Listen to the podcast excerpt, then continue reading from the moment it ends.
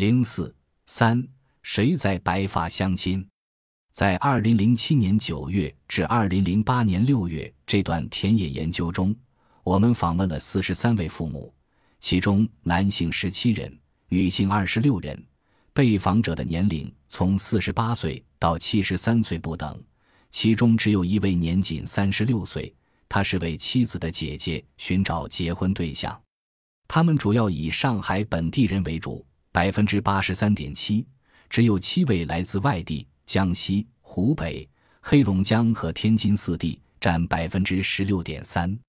有学者将一九四七至一九五七年出生的人口划为知青一代。这主要是人口学意义上的划分，也有人认为知青一代大体包括1947至1959年出生于城镇，并于1967年底至1979年初上山下乡的一六百四十七多万人。有学者认为文革一代、知青一代和红卫兵一代大体上只同一个代。事实上，在中国，把城市年轻人下放到农村始于1955年。到一九六二年时，这已成为政府日常工作的一部分，但涉及的人数不多。一九六六年，这项工作因文革的混乱而暂时中断。一九六八年恢复实行，但性质已大不相同，且规模更大。就参加者来看，三次浪潮的主题分别是：一九六七年末、一九七二年，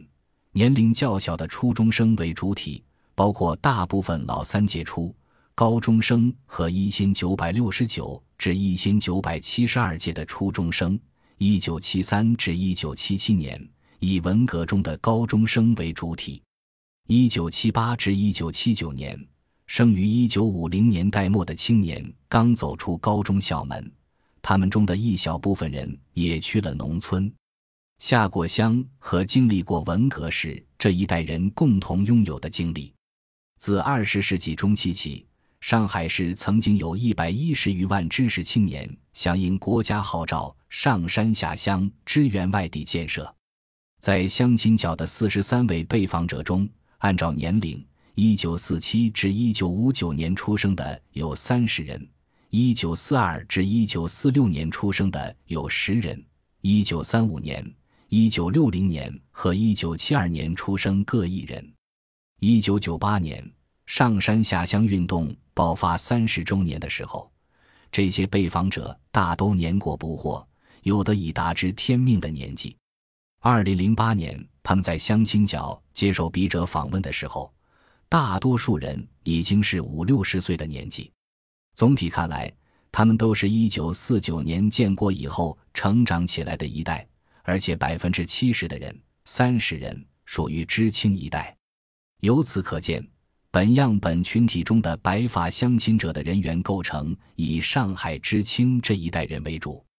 他们的教育背景：小学及以下有两人，占百分之四点六五；初中有十二人，占百分之二十七点九一；高中包括中专有十二人，占百分之二十七点九一；大学有十七人，占百分之三十九点五三。由此可见。受访的白发相亲者的受教育程度较高，高中及以上学历的占到整体的百分之六十七点四四。被访者的职业分布如图一，其配偶的职业大致相同，或妻子一方略低于丈夫一方。这里的管理人员指企业主、企业培训主管、财务主管、销售主管和总经理秘书等。国家干部指公务员、国企管理层、街道干部和工会干部等；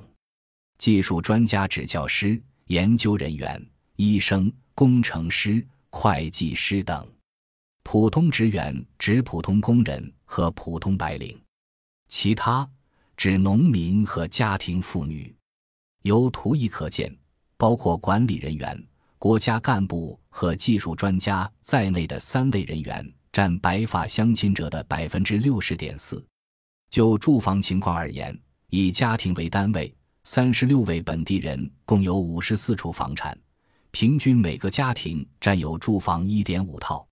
具体来说，其中有二十五人拥有一套，占百分之六十九点四四；九人拥有两套，占百分之二十五；两人拥有三套，占百分之五点五六；一人拥有四套，占百分之二点七八。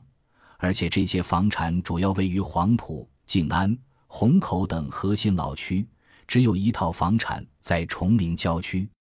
七位外地人中，只有一位在闵行区购买商品房，有六位租房与子女共同居住。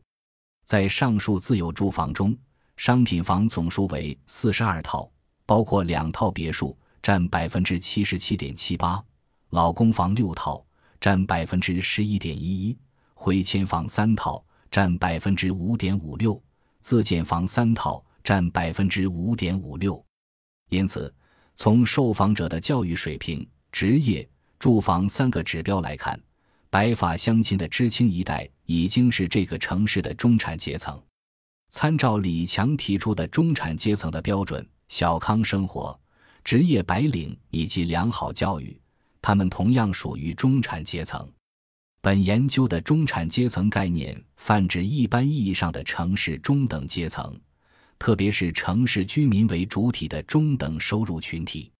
由于本书并不对中国城市的阶层结构以及本研究对象群体的经济收入、职业声望、权力地位及阶级意识等展开分析，因此本书的中产阶层概念有别于严格意义上的作为理想类型的中产阶级概念。